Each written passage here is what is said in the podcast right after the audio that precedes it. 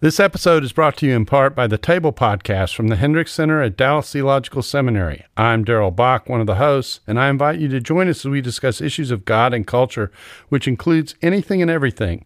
Listen on your podcast app or at dts.edu slash the table. You're listening to episode 112. A place to be, a place to go, Ontario. Of the In Between podcast, where you'll discover ideas to build a strong, connected, and joy filled marriage and family. My name is Christina. And I'm Daniel. All right, what a song you pulled out. well, it's because our guest today, Sheila Wray Gregoire, is a fellow Canadian Woo-hoo! and she's hailing oh, from oh, Ontario. Canada, where I was born and raised. Yep. Yes. And also have one of the most amazing peaches around. Even better than Georgia peaches. That Georgia peach truck. Oh, well, I'm not going to touch that. Mm, yes. We don't want to alienate Exactly. we love all peaches. yes. We will get angry, angry emails after that one. Exactly. So, but we are not going to be talking about peaches today, are we, Daniel? No, we are going to be talking about sex after parenthood. Yes, with Sheila, we are going to be covering how to prioritize sex when you have kids in the house from baby stage to all the way to as we're launching our kids off to college or out of our home. So, Sheila is a sought after speaker, blogger, and award winning author of nine books, including The Good Girl's Guide to Great Sex. She's passionate about helping couples with more than just Christian pat answers about marriage, uh, but she tackles people's real problems on her blog to love, honor, and vacuum. I love that. So I know you're going to enjoy this episode, so let's get right in. Well, Sheila, thank you so much for joining us on the podcast, fellow Canadian. yes. we unfortunately, going, eh? yeah, yeah, no, we unfortunately don't have that many Canadians on our podcast. We are going to have to change that, aren't we, Daniel? Yeah, yeah, eh?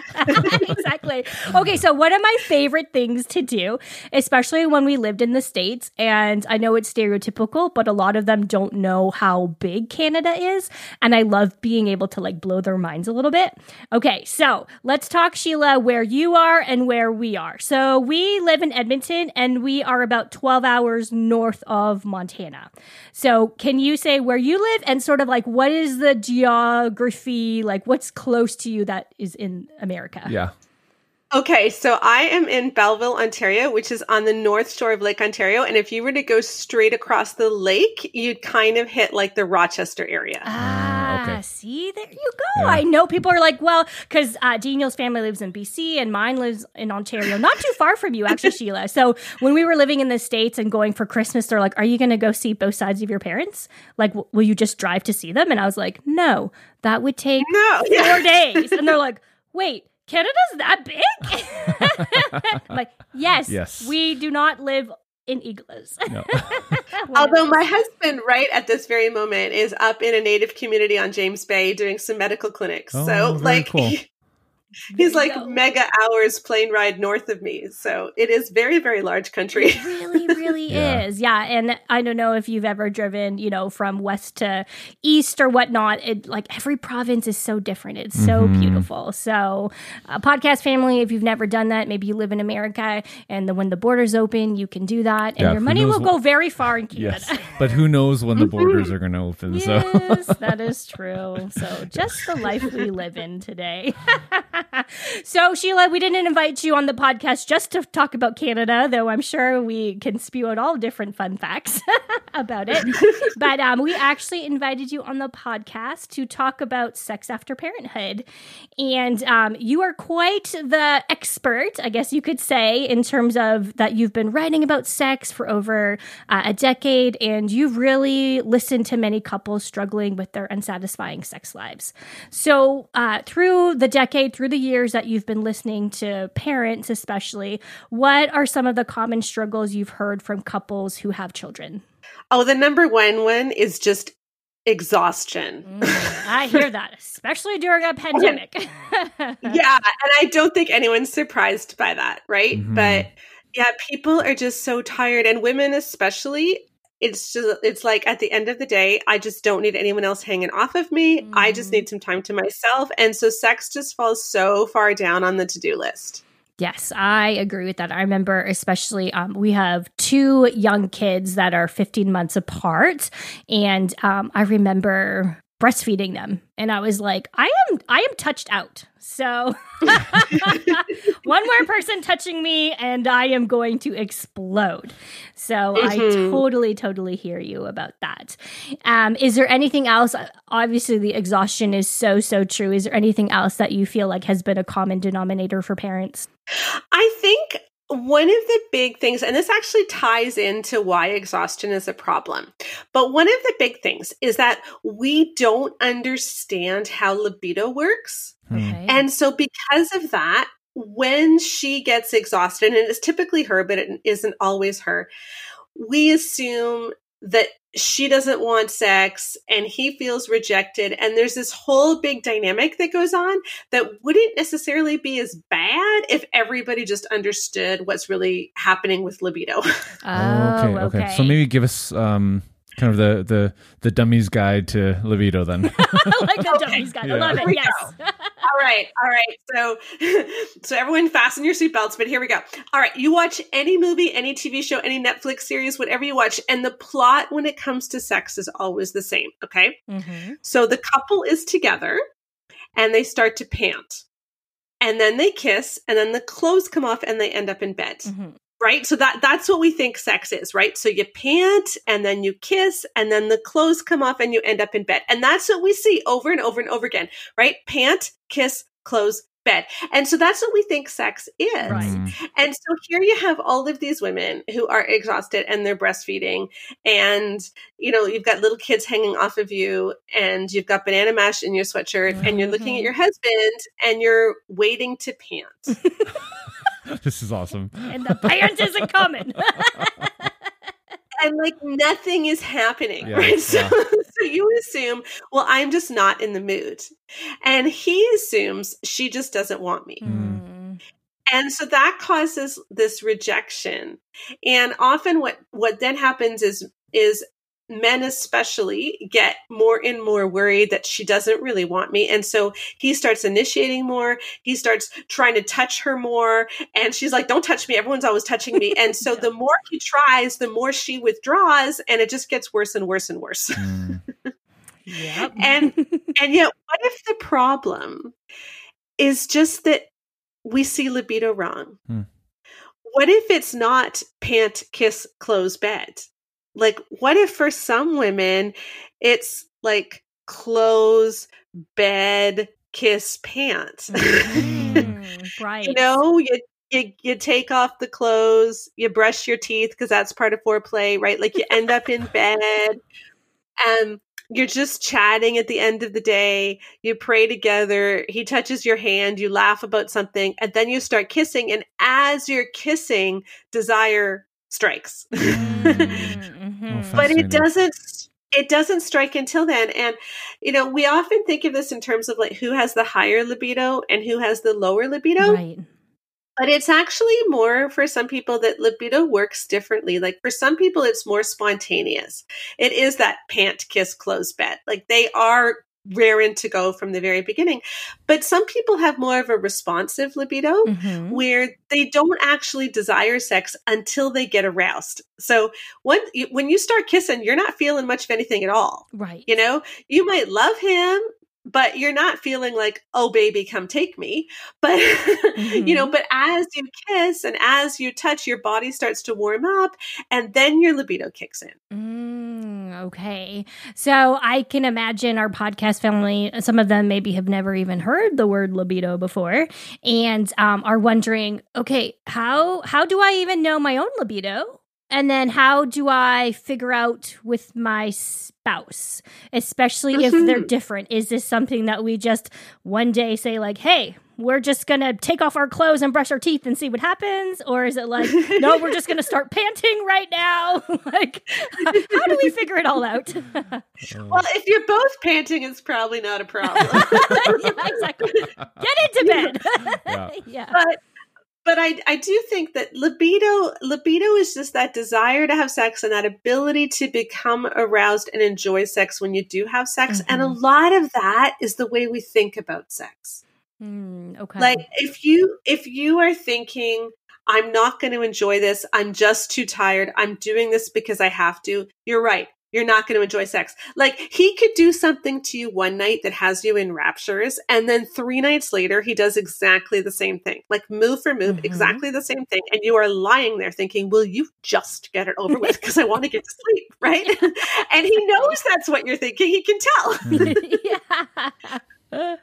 because because for women our sex drives are almost entirely about how we're thinking about sex. Mhm. and and and for some women they they are the pant person. Like they think about sex in in that way. They do pant. They have you know high libidos. They're very spontaneous libidos. But for some people it's not as spontaneous but they still enjoy sex. And i just want to encourage people in this like we sometimes get in this rut where we think i just don't want sex Mhm. and she thinks she's not sexual he thinks she's not sexual and it makes the problem worse but i don't know how many of you like do you guys run at all are you joggers at all I know, We but we cycle a lot. Yeah, yeah. you cycle Yeah. okay okay this is a good example then so after you cycle you probably feel amazing Yeah. right Yes. like and you're Mhm. probably like yes i am so glad we went but are there times when you're like i know we should go but i just don't want to Oh yes. Oh, yeah. Yeah, Like- totally. Half the time, maybe. and you have to drag yourself out Yeah. and you're like no i'm going to do this because i know i'm going to feel great afterwards Mhm.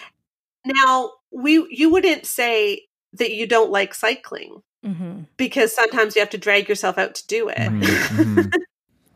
Because you do enjoy it it's just sometimes it's just hard to get going Yeah, that's oh, okay. That was definitely a great dummy's guide to libido. No, it's, no, it's such he a brought great. out sex and cycling. yeah, He's no, all about no, it. it really is. I mean, it is. Um, it's it's so fascinating because I know we've fallen into that trap of of Oh, yeah. feeling bad and you know getting rejected and is it this is it that and and we've learned um i don't i don't know how often maybe occasionally it's the pant kiss close bed if i if i get that right but sometimes more often than not it's talk oh yeah, it's for talk sure. kiss It's right? brush your Close- teeth yeah. talk.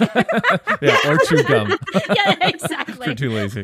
Um, yeah. So, but I mean, and and even for us, uh, but you know, at the time that this episode goes live, some of our friends down in Tennessee are, and in the states, kids have gone back to school. We have a few more weeks, but.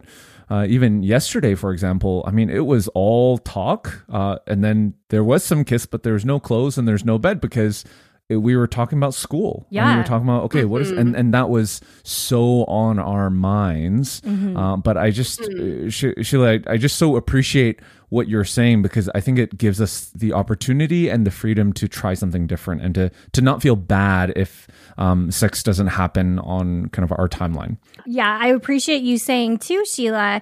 It reminded me of sometimes I'm I'm making dinner and I can make the exact same dinner and the kids will eat it up, and then three days later I'll make the exact same dinner and the kids are like, "Ew, I hate this." so, like you were saying that sometimes you know we do the same thing and it and it works and we're panting and we're just enjoying it, and then three days later cir- circumstances have changed and then it's like, please, like either get this over with or can we just not have sex right now? And I love how you were talking about it's just kind of the ebb and flow of the relationship, right? And mm-hmm. there's so much from I'm just thinking of, you know, the day you bring home your your baby to the day that you allow or you, that your baby flies off because they're going to university or they're leaving the home or going for a job, so on and so forth. There's so much ebb and flow in parenthood, but there's also a lot of ebb and flow in our sexual relationship with our spouse, right? So I'm wondering in your, you know, in the books that you've written, the blogs, and um, the decades you've talked to couples, that you sounds like you're, you know, talking about sex and wanting to help couples prioritize that as well. But there's just different stages of parenthood. So if you can uh, just give us some advice about what you have for parents who are wanting to, you know, put sex as a priority, but they have different stages. So let's talk about, you know, parents who are bringing a new baby home. What um, are sort of the advice that you would give to them? Well, the first thing that we just don't talk about enough, and we really need to, is after you've had a baby, that's a lot of trauma on certain parts of a woman's body. Yes and amen. Oh my Mm. goodness, very much so. And you know, up to 30% of women report having a lot of sexual pain. and I'm not talking about right away. I'm talking about you, you give it the full six weeks. Mm-hmm. and six weeks does not mean you're ready to go. Like if you get a third or fourth degree tear, um, if you've had like some major birth trauma, mm-hmm you're not necessarily ready to go for like 12 weeks. Mm. Yeah. Daniel can and, see me squirm because I've been there. I'm like, oh yes. my gosh. Yeah. yeah, yeah. And if you've had some major tearing, like that's a lot of scar tissue that also needs to heal and that needs to be stretched. Like scar tissue, you don't, it's not, you don't feel in the same way anymore. Mm-hmm. you know, so you mm-hmm. need, you need to bring some circulation, some feeling back to that area. You need to bring some healing back. And I strongly recommend, like, if you've had any kind of tear, like beyond a second degree tear, that you go see a pelvic floor physiotherapist. Mm, um, afterwards and and really get it's amazing how much they can help and a lot of women don't. Mm-hmm. and and then they have sexual pain for the first often for the first time um, and and they just kind of live with it. They figure this is what it is for the rest of my life and it isn't. So there is help available. Mm-hmm. and sometimes sometimes the issue yeah is is like you've got tears and things just don't stretch the way they're supposed to. Sometimes the issue is the opposite where you just are kind of floppy now and you, and you don't have a lot of sensation anymore. Right. And so you really need to learn how to engage those muscles again. Um, and again, pelvic floor physiotherapists can really help with that. So I just think that's something we don't talk about enough. Yeah, exactly. and and just realize too the six week thing does not mean that every woman is ready to go at six weeks mm-hmm, so mm-hmm. you really need to listen to her body listen to medical providers um, and and get the help and care you need because it's a lot to ask of a body to give birth. So I completely you know? agree. Very very true. And then especially you're saying if there's trauma afterwards, um, it's mm-hmm. just a mm-hmm. lot for and especially if you're you know you're figuring out your baby sleep and the breastfeeding or just the, like anything. It's just you just don't feel like yourself for a long time. Yeah, so no. I get that. The wait is over Find out what happens in the thrilling conclusion of the 12th Dead Sea Squirrels book, Babylon Breakout. Hi, I'm Mike Nawrocki, co creator of VeggieTales, voice of Larry the Cucumber, and author of The Dead Sea Squirrels. Get ready for more daring rescues and hilarious jokes as Merle and Pearl and their animal friends embark on a ridiculous mission to bust the kidnapped Gomez family out of Babylon, a Bible themed amusement park with talking animals. Young readers will love the nutty misadventures of 10 year old Michael and his friends and will learn all about biblical life lessons such as forgiveness and friendship. Read all 12 Dead Sea Squirrels books, available wherever books are sold. That's such great advice and, and just it's awareness, right? It's it's knowledge, it's it's growing in mm-hmm. that. And so let's say that um that down there you're good. We've kind of gone beyond that piece of it, mm-hmm. uh, but you still have that baby at home sometimes in the middle of your mm-hmm. bed. And, mm-hmm. and, what what advice would you give um, at, at that stage then? I what I just want to tell parents is as tired as you are, please just try to keep your marriage a major focus. It is not going to be your main focus. It just isn't. I mean, you have a little baby that you need to tend to, mm-hmm. and that baby is going to be your main focus for a while. You don't need to feel guilty about that, but just don't let your marriage go because I think what happens is we forget that marriage is one of the things that gives us energy when it's good. Like when hmm. your marriage is good, it's not that sex or your spouse becomes one more thing on your to-do list it's that sex or your spouse is something that enables you to get through your to-do list wow. yeah. yeah. what a mind shift you know yeah that really mm-hmm. is hmm. yeah like like when you when you can connect with your spouse it just the hormone rushes can be amazing. It, it just helps you feel more energized. It often helps you sleep better, even if you're sleeping in three hour bursts. it at least helps you get to sleep faster, like all kinds of things like that. So I would just say, as much as you can, pay attention to each other in those early days. And, you know, trying to help your child sleep once they can um, is amazing. I'm not talking about doing anything mean or I'm not talking about letting them cry for 20 minutes, but if you're finding that you have to hold your baby to get them to sleep mm-hmm. or that your baby just won't sleep for more than half an hour at a time, talk to a mom you know who does it really well right. because they would love to help you. Yeah. They really would. They are watching, wanting to jump in, but they feel like they're not allowed to. So you have to give these people permission, but believe me, people want to help you. uh, completely agree. And I know I remember talking to um, one of my sister in laws, and she has three kids, and the third child just wouldn't sleep, even though she had two other ones. And so she actually uh, consulted a sleep therapist or, or a sleep trainer mm-hmm. for their third child just to help them because she's like i've used all the tools in my tool belt i don't know what else to do but we all need yep. and so yep. that's something to do as well maybe that you know if you've tried everything your your friends have given you wonderful advice but you still don't know what to do that could be a maybe another extra step you can take yeah, and many of them see it by video too, especially during COVID. Yes, so yeah, that's a Google it. You can find sleep training, sleep training help. Yeah, that's perfect. That's perfect. So, um, okay, let's move on to I guess that next phase uh, where now you have toddlers uh, to preschoolers. What Ooh, advice? yeah, what advice would you give parents uh, about sex? My number one thing always is the sleep picture, the sleep piece, because it doesn't stop once they're not babies. It's then they, once they're toddlers, they can get out of the bed, you know. So, yeah. so really work on that sleep piece. Help them to sleep, because because you need to reclaim your evenings. You really do. You need mm-hmm. to reclaim your evenings, uh, you know, once you can, because we just need we just need time together and um, so the more that you can do that, the better. And again, just keep that positive attitude. Remember that you guys are still a couple. Right. You're still, you're still, you're not just a mom, you're not just a dad, you're a man and a woman. And be patient with each other too, because libidos really do shift sometimes. And sometimes it mm. can be him with a lower libido. And we never hear about that. We never hear about marriages where she has the higher libido and he has the lower one. But it's true in about 20 to 25% of marriages. Mm-hmm. you know, so like if you're a guy with a lower libido, please initiate sex because she really needs that. She needs to feel that she's desired. Right. So, you know, sometimes you be the one to initiate sex and just believe that, okay, I may not be panting right now, but if we start, yeah. it'll kick in because it usually does. Yes. Yep. yep. You're going to testify to that, honey? Uh, yeah, pretty much. So. yeah. yeah, and I really appreciate Sheila how you mentioned that just maybe with the the male with the lower libido, um, because if we don't talk about it, sometimes you know, coming from a wife perspective, a female perspective, if my husband is always like he used to maybe initiate and he doesn't anymore, or I'm initiating sex and he's like, I'm too tired, then those questions start to go like, okay, what's going on? Like, you know, and you know mm-hmm. how fast we can spiral sometimes. It's like, okay, is he addicted to porn? Is he having an affair? Is he so on and so forth? And that, oh, then, you know, my libido's just going to shut down. We're like, okay, exactly. we're done.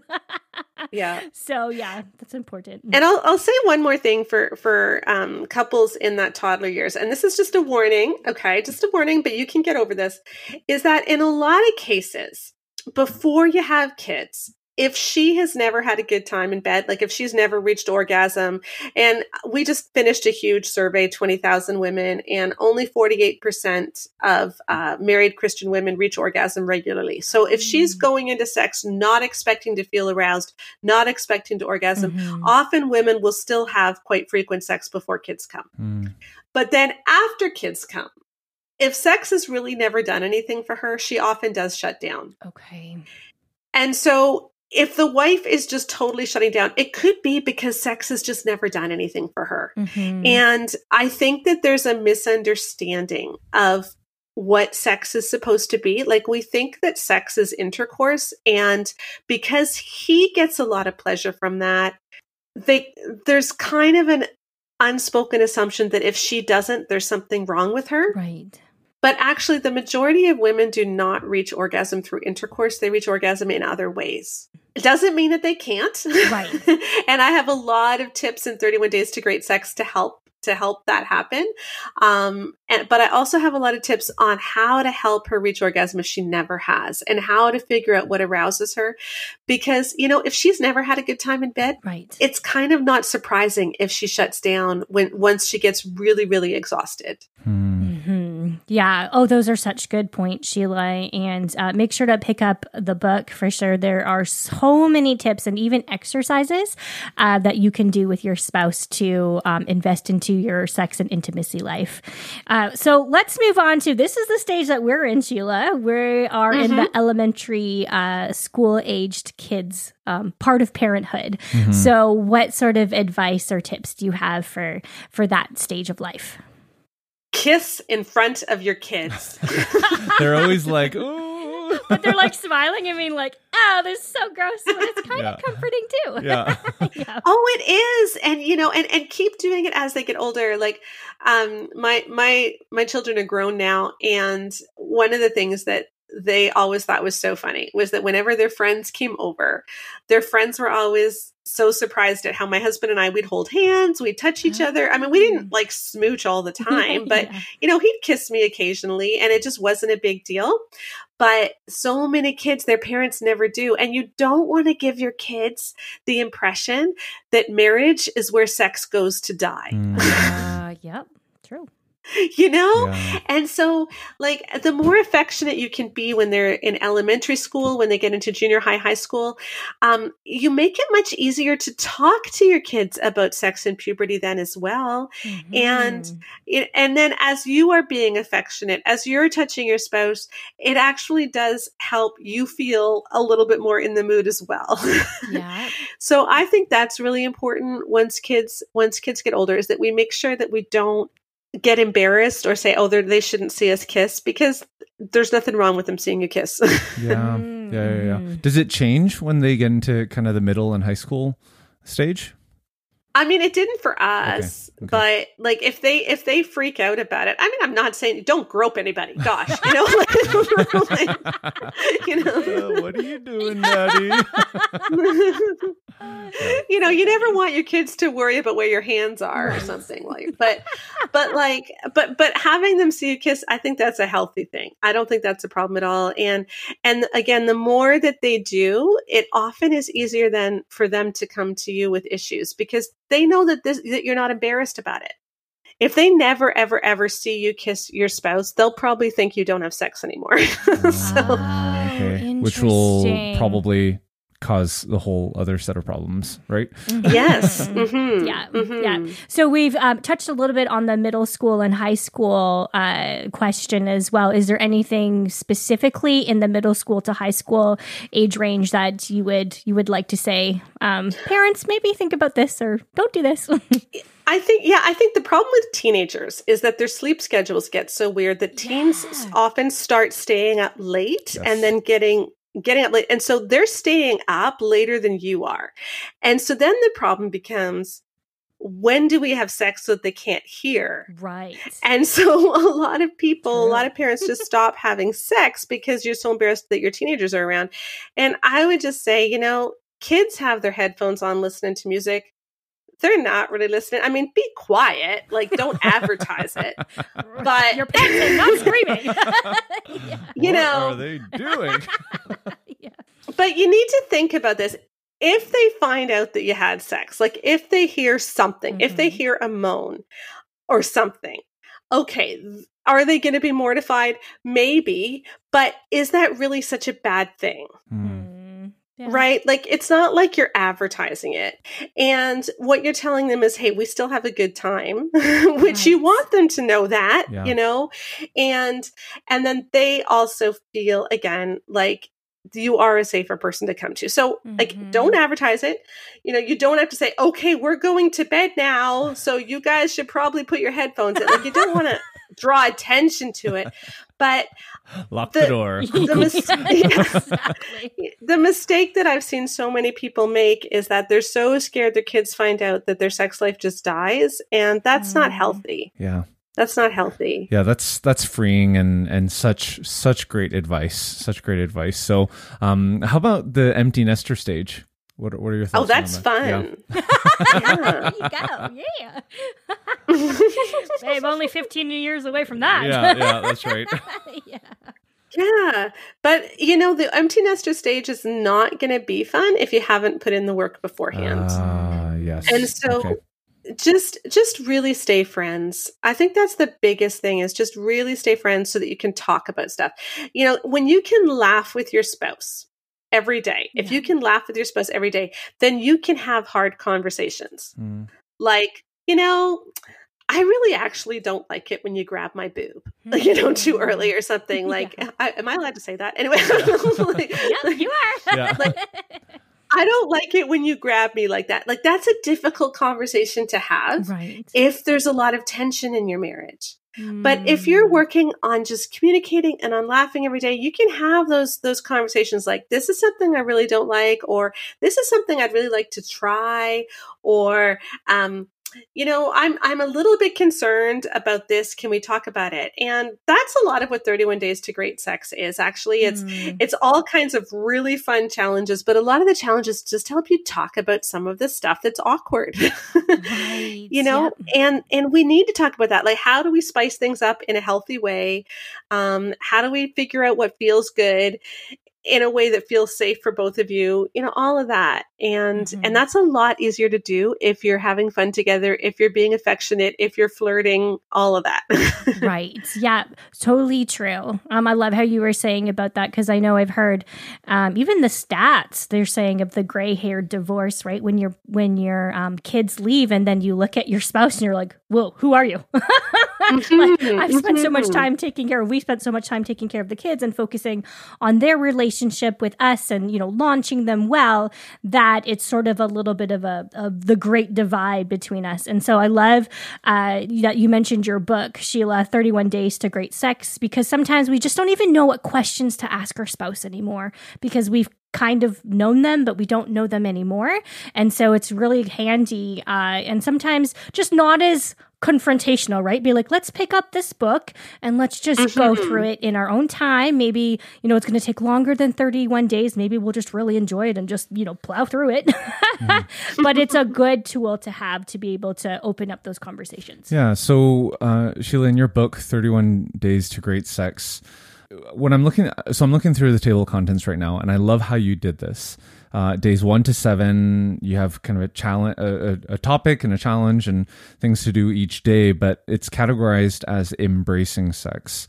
Uh, days eight to 11, you then go to laughter, which uh, you've talked about here. And then in brackets, it's emotional intimacy.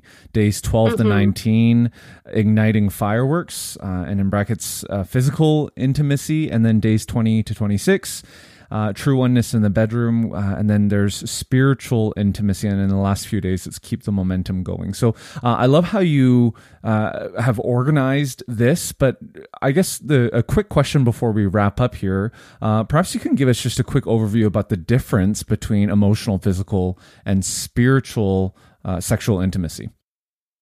well we often think that sex is physical right? Like Mhm. that's how, that's what we that's what we all think about when you think about sex. But it's not only physical. It's like um if you read the king james version of the bible in genesis chapter 4 verse 1 it says adam knew his wife eve and they Mhm. conceived a son. And when i read that i remember hearing that in junior high and i just died laughing because i thought that god was embarrassed of using the real word for sex you know? But when you when you actually look at the Hebrew there, it means this deep longing to connect, this deep Hmm. longing for intimacy. And it's the same word that David uses in the Psalms when he says, Search me and know me, O God. Hmm. And so I think what God was trying to tell us is that sex isn't only physical. It's also this deep hunger for connection, this feeling like we're totally and utterly one. And that's what God designed sex for. Like that's that's one of the big things that it gives us is that ability to feel totally co- connected. It's like it's like sex fuels our commitment to each other and then our commitment to each other fuels the physical passion that we have for each other so it's all a Mm. big circle you that. know um and and then emotional intimacy i think is just feeling like you're having fun and you can laugh which is a big part of it as well i think we take sex way too seriously sometimes you gotta laugh you know sometimes you squeak if you make funny noises like you gotta be able to laugh right Right. Yes. and so you know she's gonna squirt milk when she's breastfeeding like you gotta be able to Yes. so This is true. You know? Um, and so we need all three elements and and in the first week of the book i just i work on some really quick wins so that you can feel good because often we start in and sex is just such a big part of tension in our marriages. Mm. So I want mm. to bring that down, to start having some of those conversations, to have some quick wins, to make you feel good about each other. And then, yeah, we move into laughing and how to make sex feel good, but then also how do we really honor that feeling of oneness? Mm-hmm. You know, how do we develop that? And if we are going to spice things up, how do we do it while still honoring that that oneness and that bond? Right. Yeah, I think that's absolutely wonderful that uh, it really takes all three, right? So it's, mm-hmm. yeah, love how you were um, talking about all of that. So, Sheila, thank you so much for joining us on the podcast. I know that uh, this conversation has been very informative and helpful and fun, um, as well as I'm sure has brought up maybe some questions that people want to know a little bit uh, more. So, how can our podcast family find you? Well, I blog every day at to love, honor, and vacuum.com. So that's my big blog. We talk about marriage and sex all the time. To love, honor, and vacuum.com. And you can find 31 Days to Great Sex there or on Amazon or chapters anywhere else you go awesome. as well. Awesome. Hey, thank you so much, Sheila. We appreciate you. Thank you. It's been fun. I thought it was so fascinating how she ended the episode talking about the three different types of sexual intimacy. Mm-hmm. And I think that could be really, really eye opening and beneficial for you and your spouse to have a continual conversation about. Perhaps there's some areas that you're doing really great in, like physical intimacy. And then perhaps there's other areas, maybe like spiritual intimacy, where you feel like you want to be more on the same page as your spouse. So, like we say, we know that sometimes these are tough conversations around sex and around intimacy, but these are important ones to continue to have a conversation with because, as Sheila has talked about, in every stage and every phase of life, there just brings in new nuances that you didn't know about before, and you can grow together at, with your spouse in all three levels of intimacy. Yeah, so for a link to her newest book and for everything that we have talked about on this episode, just go to IMbetween.org slash episode 112. And perhaps your first step this week is to text this episode to your spouse. Uh, you can do that by texting IMbetween.org slash episode 112 or hit the share button on your favorite podcasting app and share that. And perhaps you can listen to the episode together and talk about what your next steps in bed possibly could be. All right. Happy chatting. or is it pending? All, All of the above. brushing your teeth? yes, brushing your teeth. All right. So for episode 113 next week, what are we going to be covering, Christina? We are going to be covering how to fight well with your spouse. All right. Well, we'll catch you next time. This episode was brought to you in part by the Truce Podcast. The new season examines the connection between some evangelicals and the Republican Party with the help of world class historians. Subscribe to Truce in your podcast app or listen at trucepodcast.com.